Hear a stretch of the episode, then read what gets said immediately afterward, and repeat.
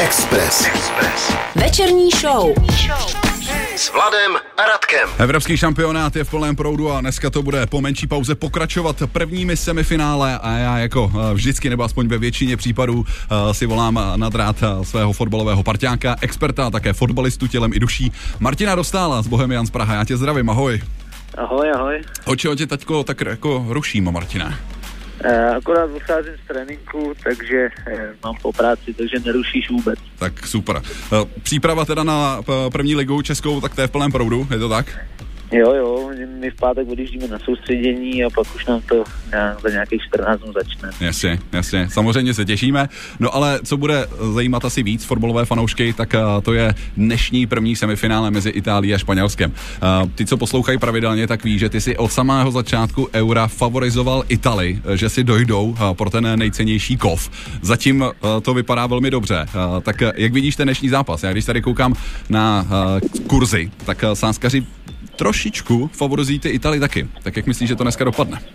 No tak já jim budu věřit i nadále, i když eh, do jejich eh, plánů trošku promluví, promluví asi to, že se jim zranil Spinacola na levém beku, který dával jako výborný výkony, ale přesto věřím Italům, eh, že využijou té euforie, která kolem toho jejich týmu už jako se během toho mistrovství vytvořila a že půjdou do finále a tam si to rozdají ve Wembley s Angličanama o to, kdo si vezme ten pohár. No. Hele, vidím to vlastně úplně stejně. Taky si myslím, že v finále bude Itálie, Španělsko a pak Anglie tradičně prohraje a Italové to prostě zvednou do hlavu. E, ještě, ještě by bylo dobré, by to skončilo na penalty, protože ty, ty Angličani vůbec nezvládají, tak uvidíme, jestli to tak bude. Ale nedá mi to a musím se ještě vrátit k té sobotě s Dánskem. E, předpokládám, že jsi to asi sledoval. Ano, ano.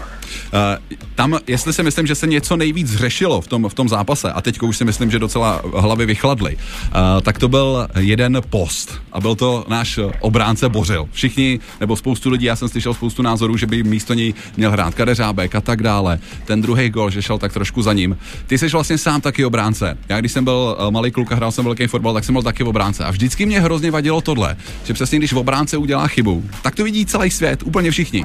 A když udělá chybu útočník, což znamená, že třeba netrefí branku, tak to každý zapomene. Tak eh, chci se zeptat, jestli ti přijde fér ta kritika uh, Honzi Bořila za, za ten sobotní výkon. A tak uh, úplně bych jako se nepouštěl do toho, jestli je to fér nebo ne. Uh, spíš na to jako nahlížím trošku jako ze širšího pohledu, že prostě Honza Bořil asi nebo četl jsem spoustu těch názorů, že možná narazil na nějaký limit svojí výkonnosti, který dohání pracovitostí a podobně dobře, tak se na to taky dá koukat. Nicméně já si myslím, že eh, on po té náročné sezóně eh, dorazil na euro ne úplně v dobrým stavu, jestli třeba eh, byl unavený, nebo jestli těch zápasů, jak se to takhle kumuluje na tom mistrovství, i s tou přípravou prostě bylo najednou hodně, tak ho to třeba netrefilo ta forma a ukázalo se v zápase s Holandskem, že Pavel Kadeřábek byl víc než jako byl víc než rovnocenou náhradou, naopak si myslím, že prostě zvládnul ten zápas líp, než Honza Bořil do té doby. E, nicméně e, teďko, když se na to člověk koukne zpětně, tak e, asi asi kdyby e, trenér, trenér Šilhavý tam nechal Pavla Kadeřábka, tak každý bude teď říkat, že potom, co zvládnul zápas s Holandskem, takže to byla lepší ta varianta. Já si to třeba myslím taky, ale mm. e, jak jsme se bavili už předtím, jo, ten hráč nebo ten trenér některým hráčům věří víc, eh, s některým má vybudovaný dlouhodobější vztah, tudíž on chtěl asi vsadit na nějakou tu souhru, eh, která mu fungovala už předtím, ale myslím si, já úplně neříkám, že ta kritika je od všech těch lidí oprávněná, nebo ne každý si asi může dovolit to kritizovat, ale já si myslím, že zrovna tohle se třeba trenérovi nepovedlo asi. Jasně. Přece jenom, Pavel, Ka- přece jenom Pavel Kadeřábek pravidelně nastupuje v mnohem lepší soutěži, uh, než, než no, Honza Bořil. To stoprocentně, ta Bundesliga ho prověří jako daleko víc, než Honzu Bořila Česká liga a on těch konfrontací e, prostě zažívá tady s těma velkýma hráči pouze v těch evropských pohárech, zatímco Pavel Kadeřábek e, vlastně každý víkend v Bundeslize. Jasně. Ale, ale e, souhlasím s tebou, že když udělá obránce chybu a skončí to gólem, tak je to vidět daleko víc, než když útočník nepromění šanci, to, to jednoznačně. Nicméně... Ještě, eh, ještě, jsem se chtěl zeptat, to... ještě jsem se tady na to chtěl, chtěl zeptat, protože ty jsi sám obránce, jo? Tak předpokládám, že taky se ti asi někdy stalo, že jsi zavinil gol. A teď, jak vypadají ty příchody do šatny v tuhle chvíli? V, kor v takovémhle no, tak, zápase?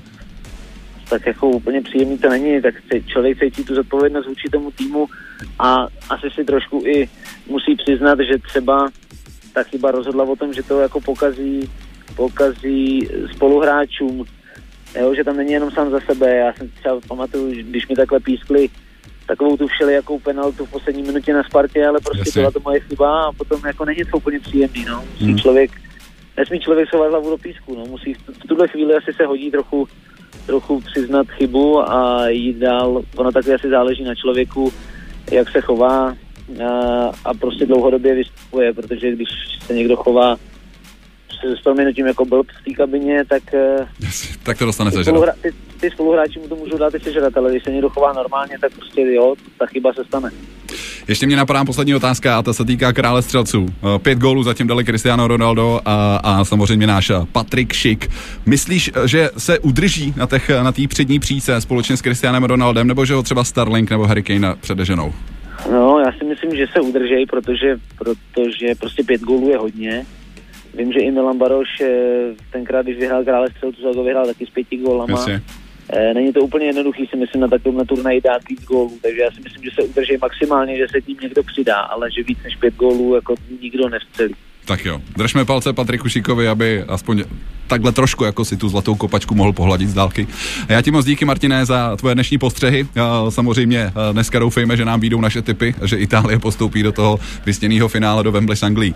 Zítra, když dovolíš, když budeš mít touhle dobou čas, tak já ti zase synknu a zjistíme tvůj názor na Anglii Dánsko. No jasně, určitě. Dneska fandíte všichni Italům a zítra se na vás těší. Měj se krásně a čau, čau. Ahoj, ahoj, čau. Express. Express. Večerní show. S Vladem a Radkem.